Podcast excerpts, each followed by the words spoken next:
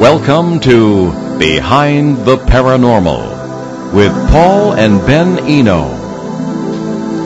Could Europeans have made it to central North America over a thousand years ago? What is the McIntosh stone? What do its strange carvings mean?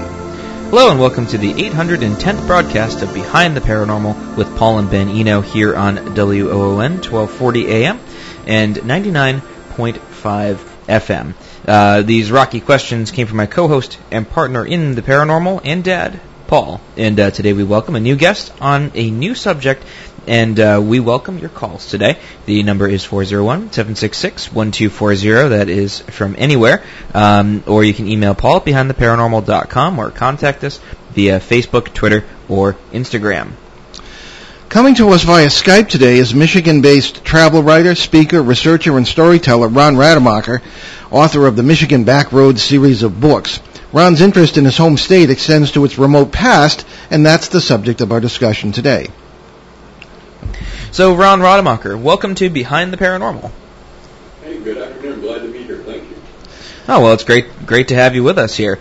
So, uh, let's kind of start off with something that, that is sort of seeming seemingly simple, but not quite so simple. So, what is the McIntosh stone, and how and when, where and where was it found? Well, the McIntosh stone is a rather small object that was found on the tip of the Keweenaw Peninsula. When I say small, excuse me, it's uh, only about twice the size of a dime. And it was discovered in the, the 1980s by a guy by the name of Charlie McIntosh. He was out on the Keweenaw Peninsula picking agates, as people do. Yeah, as people brought do. it home, yep, and he brought home a bag of them, didn't pay any attention. And when he began to clean it, the, the agates so he could polish them, he discovered one of them is covered, both sides, with very intricate, tiny little engravings. Can I ask one uh, one thing, Ron? Uh, you got a bunch of New Englanders here. Uh, wh- wh- where? i what is that peninsula again, and where is it exactly in, in Michigan? Excellent question. The Keweenaw Peninsula, and it's our famous place there is Copper Harbor. Most people have heard of that. The upper, the Michigan has two peninsulas. The upper peninsula is on Lake Superior, and the Keweenaw Peninsula extends far out into that lake, and just north of that is uh, Isle Royale. Uh, so this is a Copper Harbor is a very famous uh, town up there, and the very tip of that peninsula is where this stone was found. Oh, okay, thank you. All right. Interesting. So, what did the what did what did people think the McIntosh stone was initially? It, were were there any sort of speculations, theories, whatnot? There were, yeah, there were some speculations. I first ran across it in a booklet called Coming for Copper, which is uh, published by the uh, Ancient Artifact Preservation Society. They had no information about the stone at all, but the fact that it had been found in Michigan and it was said to still exist fascinated me. So the carvings are very enigmatic, and as I began to research it, I've had people tell me that uh, because there's what appears to be a spider on one side and a crescent moon on the other, that it could have been Hopewell, which would be around 600, 800 AD. Native American possibly, but because the carvings are separated into little frames, they resemble cartouches like you would have in Egyptian. So some people suggested that this was Mediterranean, possibly even Phoenician. Okay, I'll, before we go any further, let me suggest that, of course, we're on radio uh, for most people. Just want to suggest that uh, through through Ron's courtesy, uh, Ron sent a bunch of photos of this uh, object and uh, some relevant illustrations to go with it. And if you go to behindtheparanormal.com, our show website, go to the show archives for 2019. uh, There is a there are there are talking points for this show. Uh, just hit that, and you'll be able to see the illustration. I know it's a little complicated, but that's uh, that's uh, radio, I'm afraid. But again, the uh, archives um, link on BehindTheParanormal.com, the 2019 shows, and this one's right at the top, and there's a link to the um, talking points for this show. So I'm sorry, Ron. Um, No, that's, that's and I'll just uh, throw in there if uh, if that doesn't work out, just go to MichiganBackroads.com Sure. and on the first on the home page, click on the Paul Eno Images link, and it will take you to a page where I have a short slideshow running of eight images that we'll be talking about. No, they're not images of me. I'll assure everyone. Okay, so Neither right. me. All right. Well, let's uh, before we continue. I have a lot of questions of my own. I'm- Actually, I'm going I'm to give you one, one of my own questions before we go to listener questions. Uh, what method was used, do you think, to carve such images, uh, which are actually rather clear, on such a small stone? I mean, what, what how would that have been done? Do you think? Well, this is one of the great mysteries because as we got into this and I had high resolution images taken of this, it, it's we've discovered there are actually images of men carved on this, and they appear to be in a position of uh, celebration or uh, you know almost like they're praying. And when you see the stone next to the dime, you realize that we have no clue what was used to carve this. And we have it aged from uh, a number of people as putting this stone at between 200 BC and 300 AD for an actual age. That may be, may not be. Other people put it at 1000 AD, but nobody has yet come up with uh, any idea of what tool could have been used to carve this because the, the carvings are very intricate and the stone is very small. Because uh, you, you know what I might be getting at here, um, regardless of one's opinion of uh, you know the show Ancient Aliens. Know you love hate relationship with that show. Uh, there is uh, constant speculation about uh, sophisticated uh, tools and, and techniques being used to carve various stones that they run into. I mean, personally, why anybody would come a zillion light years to start working with rocks, I don't know. But uh, uh, some speculation may may arise in that direction, or maybe has. Um, uh, has that has anybody anybody suggested this is not of this earth? I mean, you know. I haven't had anybody suggest that, but the subject does come up because, uh, like some of the other objects that have been found around the world, the, the carvings on this are so fine, uh, and the workmanship is pretty doggone good. Once you know what to look for and you can see what you're looking at, uh, the workmanship on this is fantastic. So the but- but subject has come up. Okay, I'm sorry. Uh, Ben uh, managed to get the um, the pictures up on the page. Very good, Ben. Okay, th- I'm sorry. Way to go, Ben. Way to go, Ben. Yeah, look at that. Yeah, I'll tell you, he's indispensable. I'm sorry, Ron. Go ahead. No, that's so. No, the uh, and you know we always do talk about the because ancient aliens, uh, you know, regardless of your opinion of some of the things they do, they do bring up questions and they do expose us to objects that we never would have heard of any other way.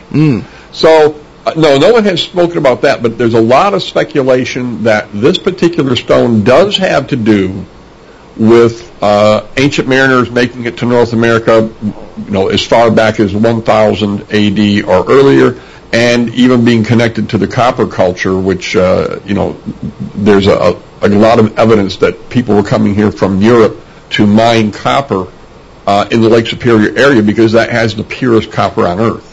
I never Interesting. knew that. Yeah, I didn't either. Yeah, in fact, we'll just give you an idea quickly. I'll give you an idea because this does connect. There on the Keweenaw Peninsula and on Isle Royale, there are more than 5,000 prehistoric uh, copper pit mines, and we know how old they are because there was copper in these mines sitting on wood when they were rediscovered, and some of that wood has been carbon dated to 1200 BC. And the specu- and we, we have a pretty good idea that as much as a half a million tons of copper was removed from these mines, and it's nowhere in the North American archaeological record. This copper just simply disappeared. Now, the reason that people would come here for that copper is because it's 99% pure. In other words, you don't have to smelt it. All you have to do is get it and begin hammering away at it to begin working it, and you can create armor, you can create swords. Hmm. And so there's the idea is that people came here to get this copper over a 2,000 year period, and this copper actually fueled the Bronze Age in Europe. Interesting. You know, you, you, you can see, it seems hard to believe at first glance that people would get all the way in there, you know, uh, inland uh, to do that. However, when you look at, at the chain of lakes, as, as you yourself pointed out in our in our conversation uh, uh, a month or so ago, Ron, uh, you know, all you have to do is hop lakes, really, to pretty Yeah. much get in there.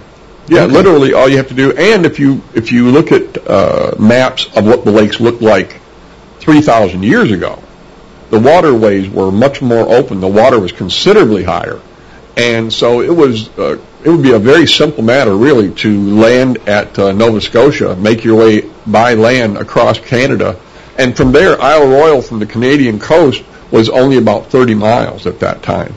Now the So question you could easily do that. You could easily sail across that. Sure. Well, the question is, how would they find out that it was there in the first That was, place? I was actually just going to ask. Oh, I'm that. sorry. yeah. No, it's fine. No, great minds think alike, I suppose. no, I, I guess that kind of begs the question. You know, it's just some, someone just wandering around, and then they, they happen to find the purest copper ever found ever, and then they just decided. You know, what what what do you believe is the sequence of events that kind of led to this? The best that I've been able to find out is it was based on trade.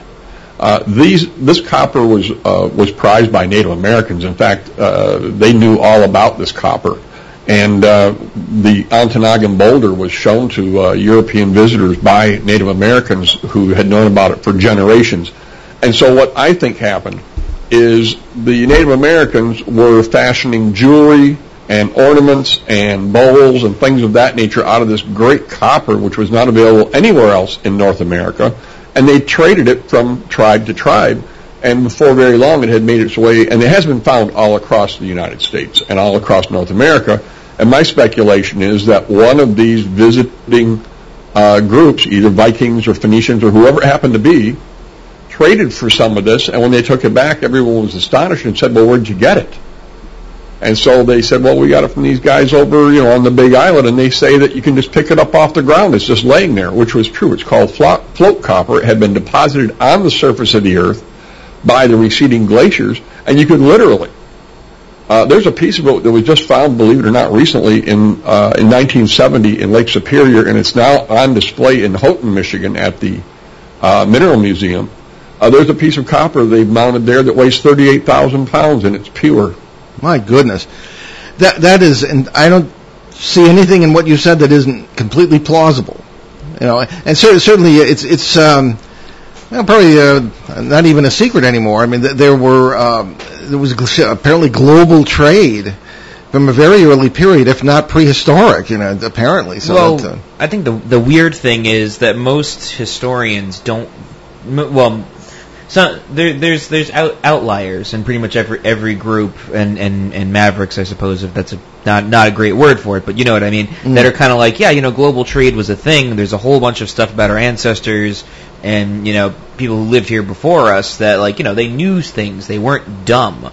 But No. there's this very this very like modern notion that kind of appeared probably around the time of Darwin that like oh yeah you know we're we're really smart our ancestors were real dumb like you know we have cars and iPhones and Yeah. you know our ancestors were idiots they didn't know how to travel around the world and I think that's still kind of relatively pre- prevalent in in most mainstream archaeology.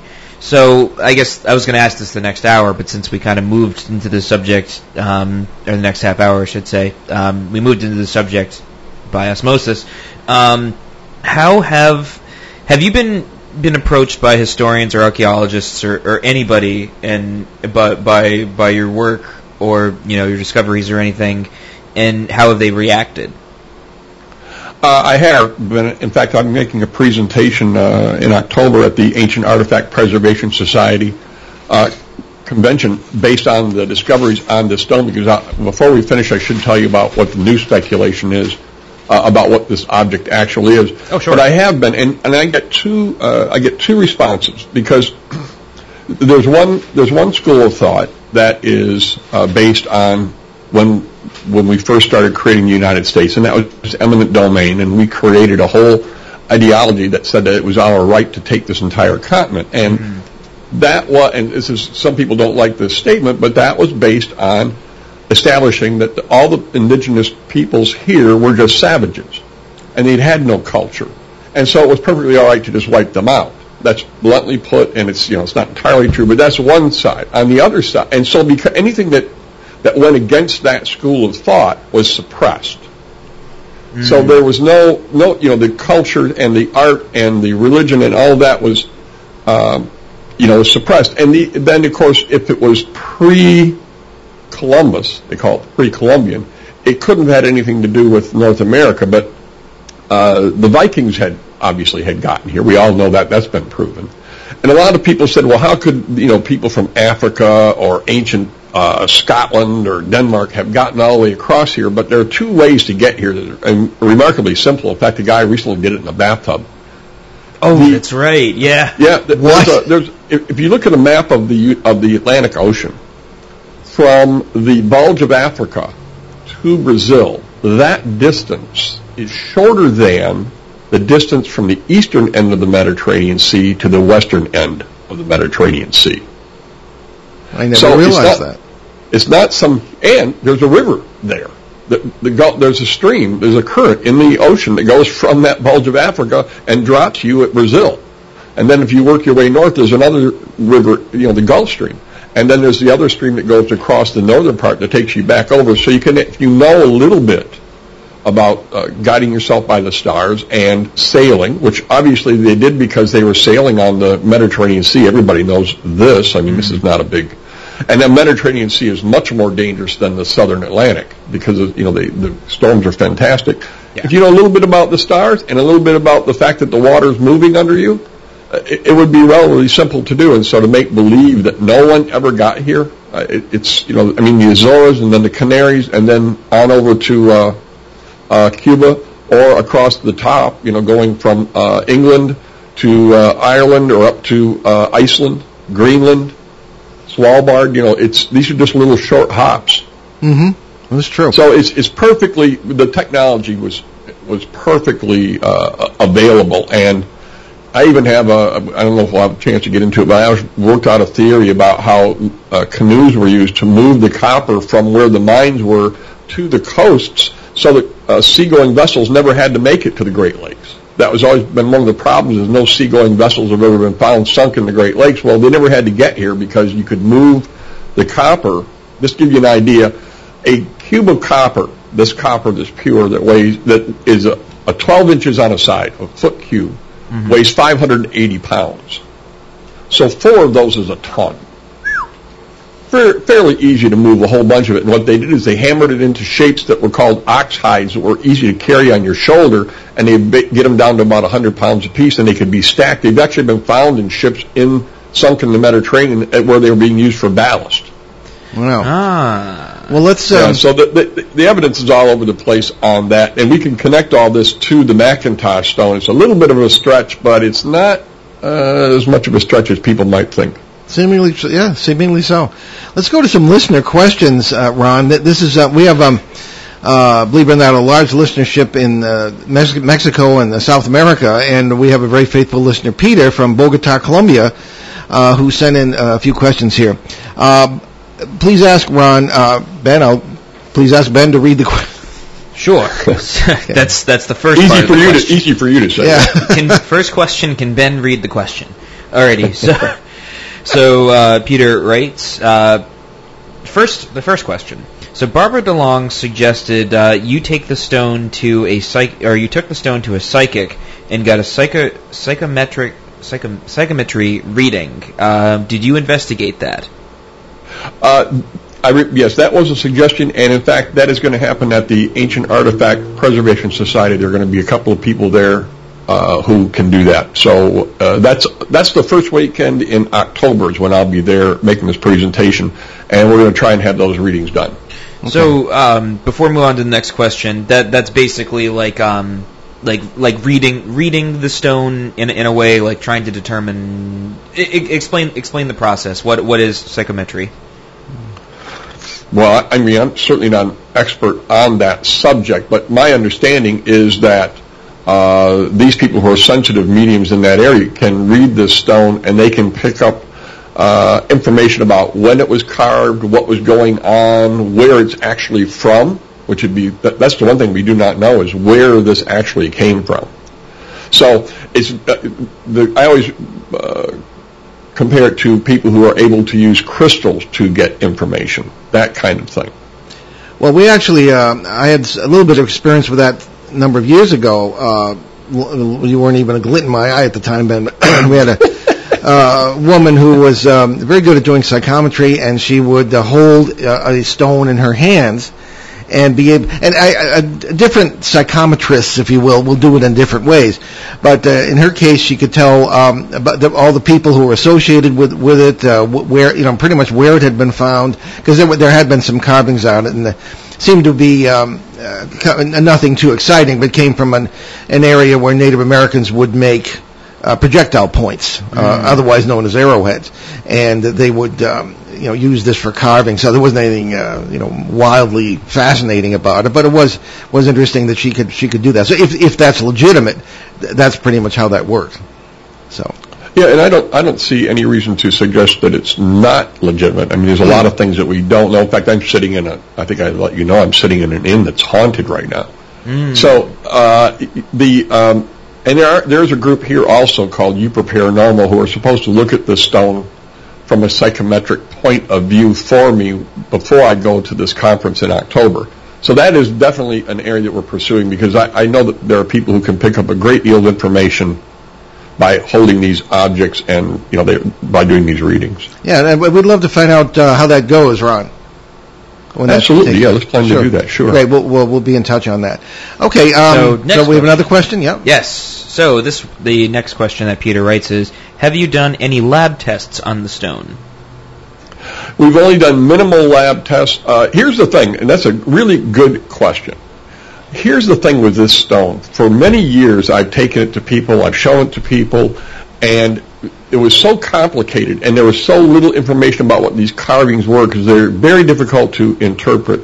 That no one wanted to really take the time with it. I mean, it's not sexy. You know, it's not a it's not a, a Viking sword, and it's not uh, the Templars, and it's not Oak Island. So it's but the new discoveries that I have made, when they see these, and no one's even seen the new discoveries I'm going to present in October, I'll be glad to tell you guys about them. Uh, when they see this, it's going to completely change people's attitude about this object because now they're going to see, wait a minute, there's r- real information on this. Now we need to take this a little more seriously and find out what we've got here. So I'm, I'm pretty sure that uh, in about three weeks here, we're going to have a whole different attitude toward this object. Ooh, cool. So ne- next question from Peter, which uh, is actually, actually a pretty interesting one. Um, has the owner of the stone or you experienced anything mysterious since having contact with it? Uh, I myself have not, other than uh, constant frustration on how hard it has been to find out anything about it. I suppose that's usually, you know, usually, usually when you have an object like this that's got this kind of carving on, and I've I've sent pictures of this around the world. I've had conversations with people on three continents, and everybody just, sh- you know, they they give me one or two uh, opinions, usually Native American, and go, it goes no further. So it's been extremely difficult to get any information, which is I, you know, that's been my main thing is frustration. Charlie, uh, you know, he, everybody who is uh, works at this inn that I'm in, that and that's where the McIntosh Stone is, by the way. I can give you guys the number later if you want to talk to the owner, or you want to come here and see it. Uh, it still exists. It's here. You can just walk in and they'll show it to you. Um, bring a magnifying glass. Okay. Uh, th- you know, no one has said anything that uh, the, the things that happen in this inn are directly connected to this stone because the things that have been happening here have been happening for uh, over 150 years. That's Okay. fair. Okay. Um, So- so the Good final- excellent question. though. Excellent question. oh yeah, no, Peter Peter's usually on point. Uh, I we like should that. make I him like, an yeah, I- honorary. I like this guy. I like this guy. Yeah. we should So- make him honorary guest co-host. Pretty much, he basically is. So in so he his final question is: In your book, Oddities and Rarities, what other unexplained anomalies do you discuss? Oh, that's that's really uh, good. There's a couple of different things, uh, and one, a point about the uh, oddities and rarities book. When I write about oddities and rarities or par- paranormal things, one of the criteria that it has to meet is I have to be able to see it with my own eyes. All right, I don't I don't write about oh there's a ghost light in in a lighthouse somewhere. I don't do that. I go and find things like this stone which I heard about, and then I track them down. So some of the other things that I talk about in that book uh, there are some pyramids on the Ontonagon River that uh, have never been explained. We've got that. We've got uh, the glowing tombstones in um, uh, Everett, Michigan, and again, now these are this is a graveyard where from time to time people report that the gravestones are glowing. Well, usually the very first thing I do when I hear something about something like that is I go to try to see it myself. I've been there two or three times, have not seen it. I did get stuck in a ditch there and had to ask the graveyard guard to help me get out of the ditch. That's fair. Uh, you know, and that was hilarious. But uh, but the the point about the that uh, anomaly is that those graveyard stones have been reported to be glowing since 1824. which is way before we had cars on the road, way before we had mercury lights. You know, it's not one of the, it's not one of these reflection things. Okay. So, so there's that. I also talk about the uh, Sanilac petroglyphs, which is a giant uh, uh, set of carvings uh, in sandstone in the thumb of Michigan, and uh, you know this is uh, about half an acre. It's the only verified petroglyphs in Michigan, although we have found some others. There are in an upcoming edition of this book. There are three huge stone circles in the forest in the Upper Peninsula of Michigan. When I say huge, I mean 100 feet across. And uh, there are three of them right in a row. Not, it's not like Stonehenge. These are, these are almost like uh, a, a circular wall. And they're quite deep. What the part that's enclosed is quite deep. You stand down in them. I'm six feet tall and I can't see over the top. Hmm. And people who live 20 miles away have never heard of it. I happen to have found out about it many years ago. Finally was able to get someone to guide me in there and uh, track it down. Uh, and so there, and there, then there are some other objects in uh, small museums around Michigan. All the stuff is real. All of it can be gone and be seen, and usually you can go and pick it up. There's a tool uh, in uh, Ontonagon that is said to be uh, a tool that was used by Vikings to repair their ships. There's some controversy about that, but it does exist, and there's one just like it in Oslo, Norway. So, okay, we're going to take our bottom of the hour break now. Lots and of lots of cool stuff in the book. Indeed. So you're listening to Behind the Paranormal with Paul and Ben Eno on WOON 1240 AM and 99.5 FM in New England's beautiful Blackstone River Valley. And we're talking, having a fascinating conversation today with Ron Rademacher from Michigan on the McIntosh Stone and more. So stick with us. Did you know that in the 1960s, 92% of Americans listened to local radio every week? What do you think it is now? I bet it's a lot less. Would you believe that it's still 92%? Wait, you mean more people listen to radio than TV? Yes, more people use local radio every week than any other device. I know I listen. I just didn't realize that everyone else does too. 92% of Americans listen every week. You are right now. Thanks. You can depend on us for public service. ON Radio. Local and live at 99.5 FM. Okay, we're back behind the paranormal with Paul and Ben Eno and our very fascinating guest today, Ron Rademacher. And we're talking about the McIntosh Stone and a number of other things about uh, Michigan that are really fascinating and possible in, uh, incursions into the area or visitations for c- commercial reasons by uh, Europeans and who knows who else uh, way, way, way back. All right, so Ron, uh, let's kind of go back to the foundation of our of our questions here. Uh, where do you begin when you search for the history of stones like this? I mean, what's the process? Well, the process uh, is really, you know, the fir- very first thing I recommend because people want to go and do these things. Like I, will tell you about the burnt bluffs and the prehistoric painting on those bluffs. Usually, when I hear about something, I start doing research on it online. Uh, sometimes that doesn't work. You have to go to the town, find the historical society, find somebody who can remember. It's uh, and it's and I recommend drinking heavily during all all of this because it's very it's very frustrating and very and oftentimes you can't find anyone. Now this particular stone, uh, in fact, I'll tell you the breakthroughs, how the breakthroughs happened on this. We I was I took this stone to the uh, Ancient Artifact Preservation Society, who they were the ones who had first alerted me to it. And I took it around to each of the, everybody who would take a look at it through their little magnifiers that jewelers use. No one could come up with anything. Then I came back to the Nahma Inn, and we were sitting around. I was talking to Charlie, and he was, I was showing him the pictures I'd taken of it, and some people who were in the inn said, well, can we look too? And a lady said, well, you know, can you flip that picture over right there? And I said, well, yeah, I can, I can flip it over. And which I did. And she said, well, that's a man right there. And so we flipped the stone over and sure enough, there is an image. If you, if you're looking at the pictures online, the picture you want to look at is force is men. And it says center. And if you look at that picture, you can very clearly see there's a man's uh, hairline, and he's looking to the right, and he's got something in his hands, and he's got um, a, a, shield, and from that, we discovered that what had always been interpreted, interpreted as a spider was actually another man sitting with his hands in the air. And that was just a coincidence that was just one person happened to be looking at it who was an amateur. And when I had that, when that happened, then I went and had high resolution images taken of this object so we could clearly see what the uh, images are. Another uh, coincidence that took place was that a, a book called Bronze Age America by Barry Fell. Oh, I knew Barry Fell. Yeah. You knew Barry Fell. Well, Yeah. I was looking through his book, and uh, on one of the pages that I have a uh, one of the pictures I have up there is called Fell, and it shows uh, a double-hulled ship, and below that uh, a symbol. One looks like a figure eight, one just looks like a circle, and that's called a buckler or a buckler, and it's got some symbols around it. Well, that symbolism uh, combined is interpreted as being thrust upon the waters as for a voyage.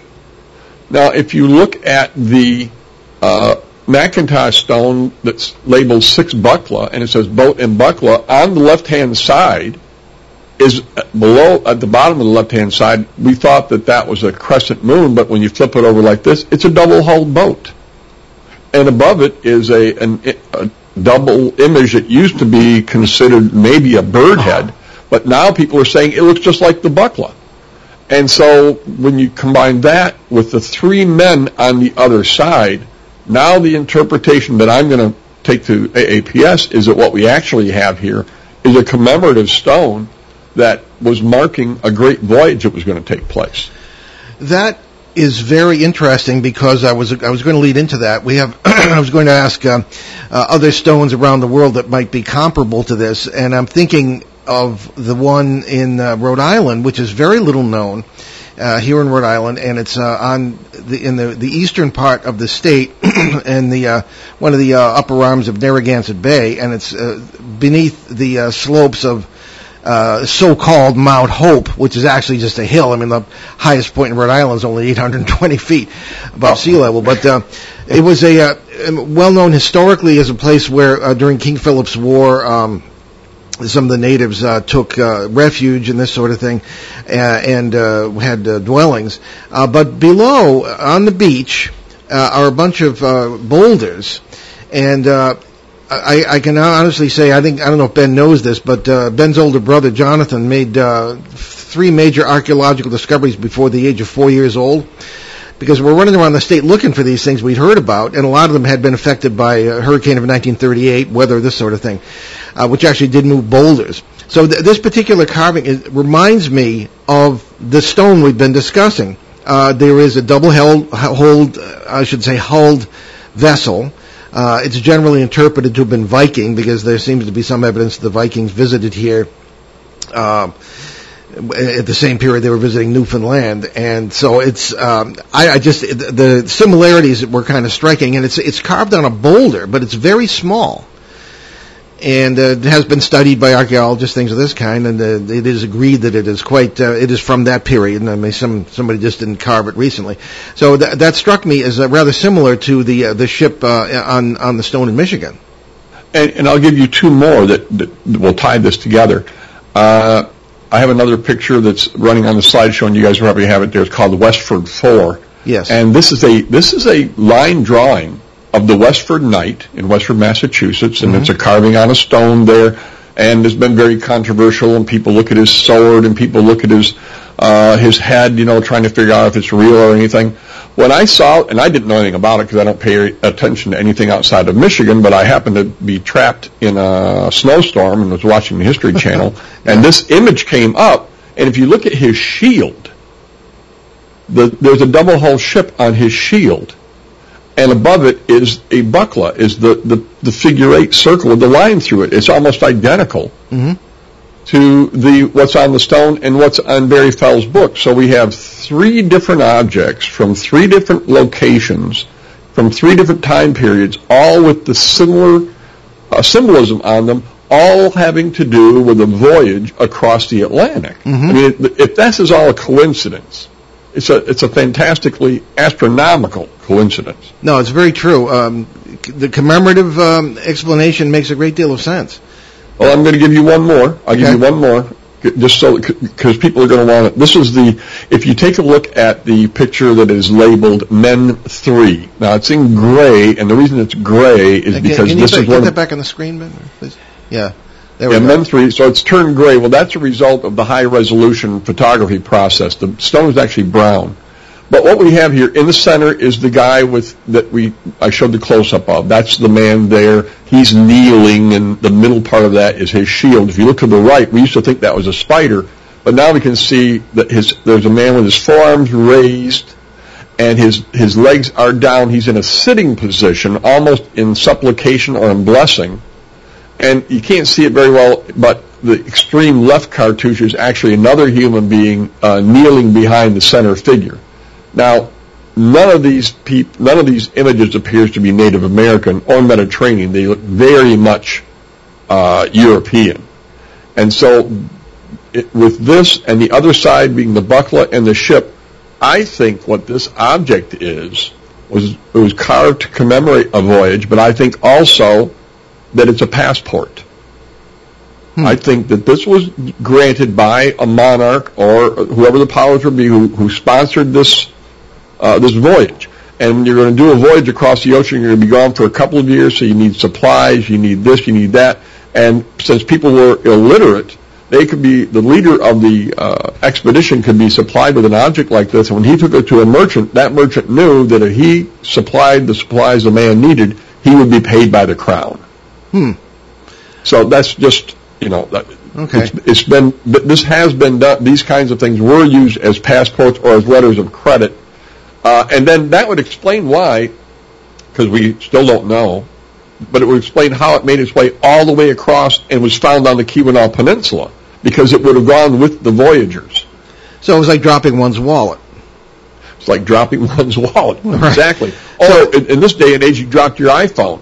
You know, you can, you, all your apps are laying there on the on the uh, Keweenaw Peninsula. Uh, what a disaster that is. When I, yeah. So is there is there any idea as to, to what time period this could have come from?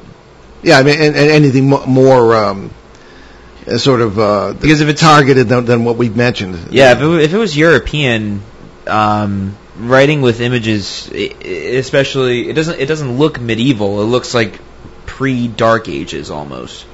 Almost, and if you well, yeah, there's there's there's a couple of things about this. Well, if you've ever watched the movie called uh, Barry Lyndon, uh, it was by Stanley Kubrick. It had uh, this is and it was about uh, an Irish guy who got in all kinds of trouble, and it shows him going to an inn and a number of different places he goes to, and the signs outside of these businesses that ex- tell you what the business is have no writing on them. They're just symbols. So people were illiterate. So you know, symbolism was really, really important. But one of the anomalies about this stone is if you look at the pictures, you'll see there's a kind of a white line running around the edge. And that white vein, you can just see it on a couple of them, that white vein for sacred objects was a very, very important uh, feature. So if someone was creating an object that was going to be a sacred amulet or a, a charm or a blessing stone, they would look for a stone to carve it on that had this white vein going through it. And that is a that is universal. That's uh, I've talked with people from uh, who are experts from South America, people who are experts on North America, people who are experts on the Middle East, Mediterranean. They all agree that when you have this white vein going through an object like this, it was most certainly involved with uh, religious symbolism in some way. Of course, if it is Medi- if it's European, then the church would have had something to do with uh, with blessing it. But again, uh, no one really knows. Of course, this hasn't had very good uh, research done. Mm. Let's go back to where this was found, Ron, um, by Mr. McIntosh. Uh, I, as as you know, the the uh, location of um, an object when it's found uh, can have uh, profound uh, implications for, I suppose, where it came from and its Mm. origin. Uh, was this found? Can you give us a, can you give us a picture of, of the area where this was found? Was it fo- found li- apparently lying right on top of the ground? Uh, what was it? Had it been in a water course? Had it been moved? Do you think by water? Um, is it an area where people frequent um, the the vicinities, as in a trail or hunters or things of that kind? Uh, natives might have done that. Was it a projectile point manufacturing place, or you know, what, what, what were the uh, what, what was the context uh, of of the actual location? This is an absolutely brilliant question. I must, I got to compliment you. This is a great question. Well, thank you it- very much. Oh, this is, this is brilliant because. Tell your mother uh, that, you- that Ron said that, will you, Ben? Yeah, yeah, yeah, yeah, Ben, make sure you write that down. Okay. Yeah. Uh, something you'll hear every day? Is that what you're trying to tell me? Is that, that every day? Uh, if you if you get a map of uh, of Michigan and you look at the Upper Peninsula, you'll see the Keweenaw Peninsula sticks way out into Lake Superior, and above it is uh, Isle Royale, and above that is Canada. Now, where this object was found was the the tippy tippy point of that peninsula, and to get there today is extremely difficult.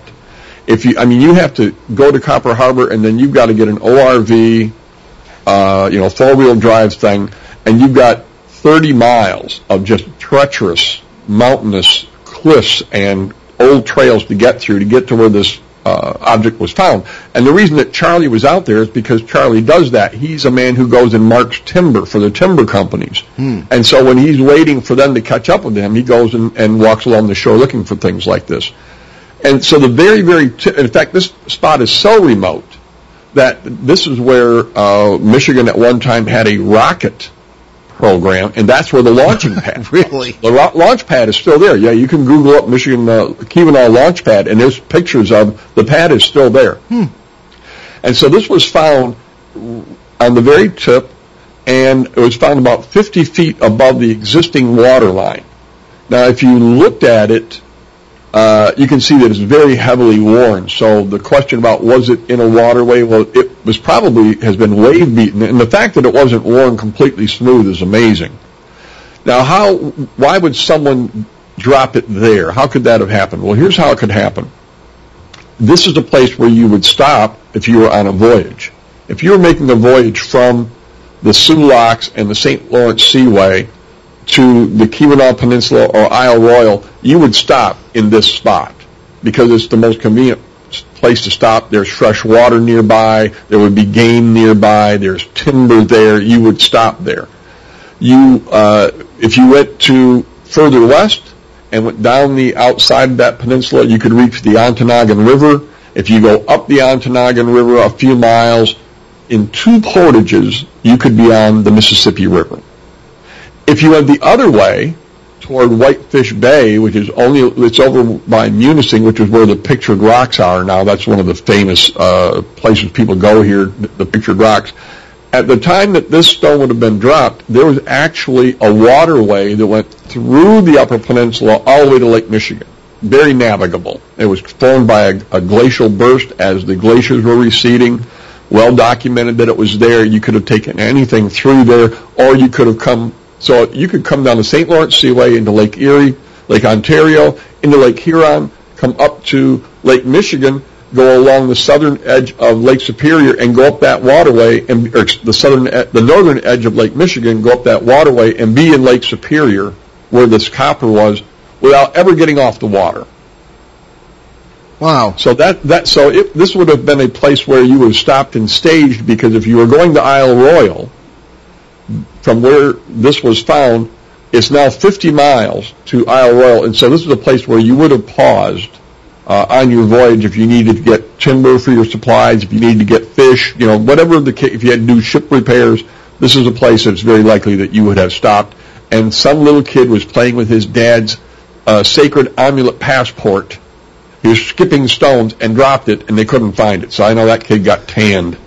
Very plausible. So here's a here's a So that's so that's the, the location of it and how it could have gotten there. Okay. Uh, you know, it, it wasn't picked up by some. No one was there randomly. If whoever was there was going somewhere with a purpose, because it's one of the most remote places, and it's a place that's only accessible, by the way, gentlemen, by water, uh, about 90 days of the year wow.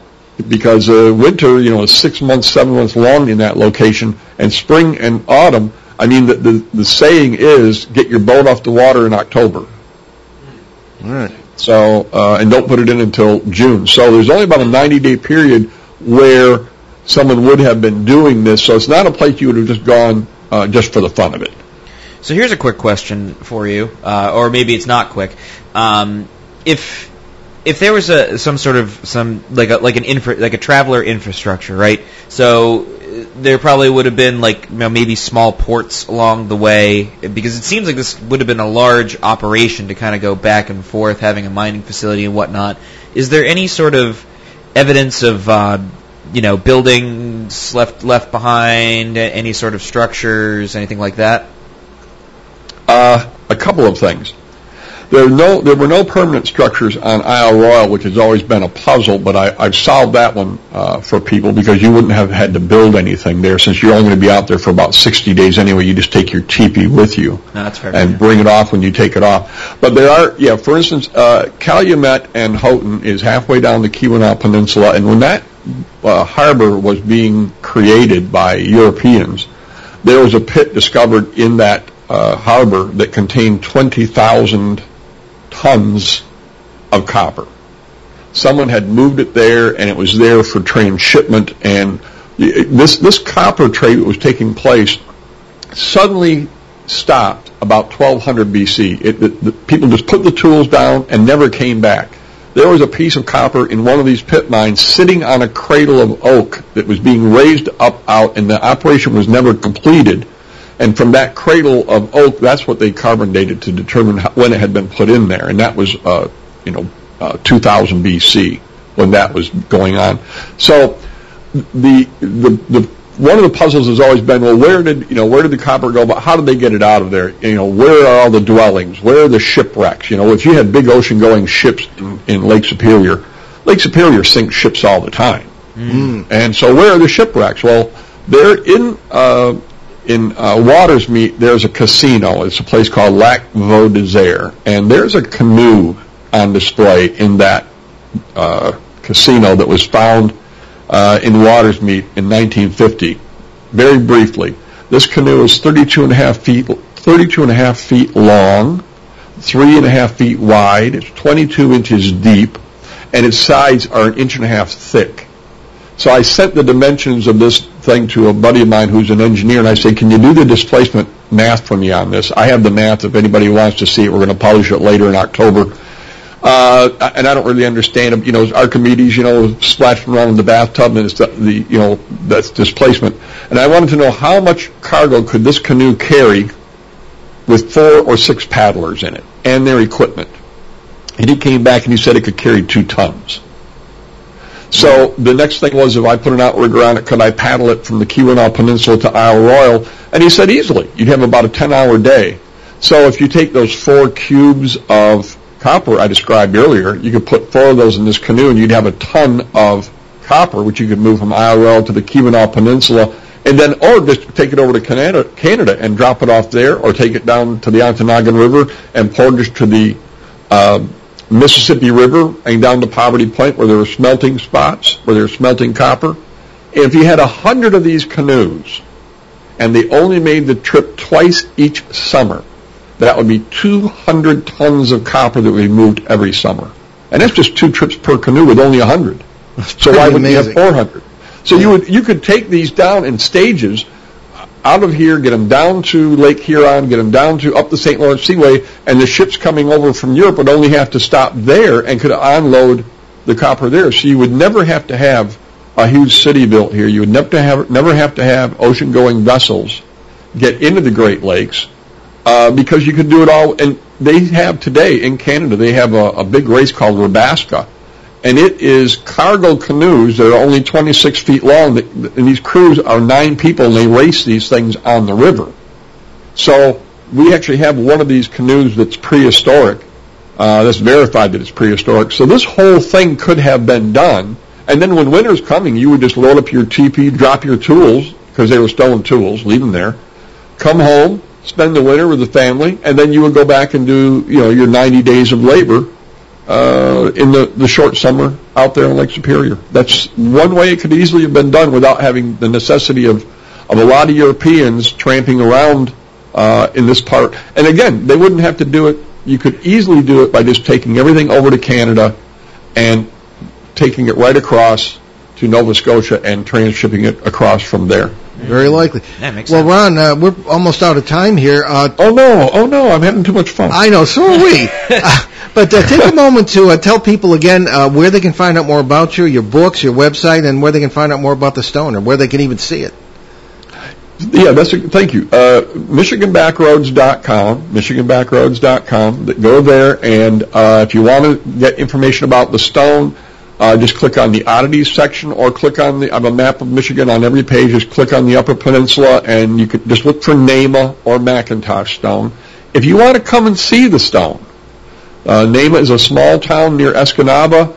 Uh, you can call and um, you know let them know, hey, I want to stay in this haunted place. We do have rooms here, and you can come. And if you let us know you're coming, we'll make sure the stone is available for you to look at. Charlie keeps it here wrapped up in a nice sock, so it doesn't get damaged. Yeah, we use. In fact, I think he uses double socks on it.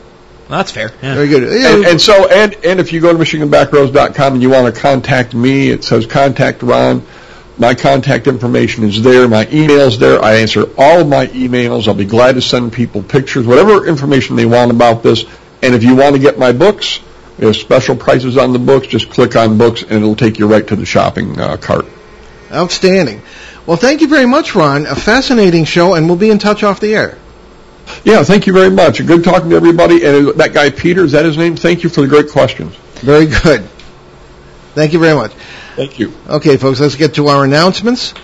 Uh, my book, Dancing Past the Graveyard, Poltergeists, Parasites, Parallel Worlds, and God, is now in stores. It's available at all our fall events. Uh, the official release will take place with our good friends at the Toadstool Bookshop in Keene, New Hampshire next Saturday, September 21st, beginning at 2 p.m. It's a beautiful drive up there, and it's a great store, so if you can come up, come up. Or down, or wherever you happen to be. in whichever way, shape, or form. So many thanks to Deb Horan and the uh, Book Lovers Gourmet Bookshop in Webster, Mass., where my dad had a great time yesterday at the first real book event uh, for Dancing Past the Graveyard. It was a great group of people and a lovely venue. Uh, this Thursday, September 19th, uh, I'll be at the Cumberland Public Library. Yeah, Ben is uh, welcome to make cameos in any of these things too. Uh, the Cumberland Public Library, 1464 Diamond Hill Road, Cumberland, Rhode Island, for a presentation and book signing for Dancing Past the Graveyard. I guess that's the second pre-event, uh, starting at 6:30 p.m. Uh, call 401-333-2552 for more information, or visit the library website. Uh, as mentioned, uh, this coming Saturday, September 22nd, the official release uh, will take place uh, again at the Toadstool Bookshop, and the information there is uh, it's going to be at 2 p.m. Uh, you can call 603-352-8815 for more information. There are lots of other events after that, uh, but especially the Greater New England UFO Conference that's slated for Columbus Day weekend. That's October 4th and 5th at the uh, City Hall in Leominster, Massachusetts. Along with ourselves, speakers will include uh, Calvin Parker, eyewitness to the Pascagoula UFO incident in 1973, uh, Roxie Zwicker, William J. Hall, Jimmy Pentanito, Ale- uh, Alexander Petikoff, Dave McCullough, Ronnie LeBlanc, uh, Cheryl Costa, uh, Mike Stevens, and Dennis Stone. Once again, the Friday section of the event will be Bigfoot Night. Uh, So you can get our books, including Behind the Paranormal, Everything You Know Is Wrong, uh, Behind the Paranormal 2, Bigfoot, Mothman, Monsters You've Never Heard of, uh, and now Dancing Past the Graveyard, Poltergeist, Parasites, Parallel Worlds, and God. Uh, they're available from online retailers and in some stores, but for autographed copies, please visit the online bookstore at BehindTheParanormal.com once the site is back online. Okay, well, the, uh, the site is on, online, behindtheparanormal.com. As a matter of fact, uh, the only thing we're, we're having uh, really good luck with is uh, putting the video feeds of these shows uh, online because it, it, they are not resident on our site. They, they're right here from the radio station, from WON, and uh, you, it, takes you to their site where you can see them. So there's been no uh, problem with those. However, we uh, have been uh, having issues with uh, uploading the actual uh, MP3s of the show audios, and we do suggest that people uh, go to a number, and there are links on our site to this. There are any number of podcast sites. That that all the major ones carry uh, the recordings of the previous shows. Uh, they're back to 2011 at this point, including the CBS shows, and we're going to get them all back to 2008 as soon as we can. So there'll be uh, hundreds and hundreds of shows for you to listen to. Baby steps.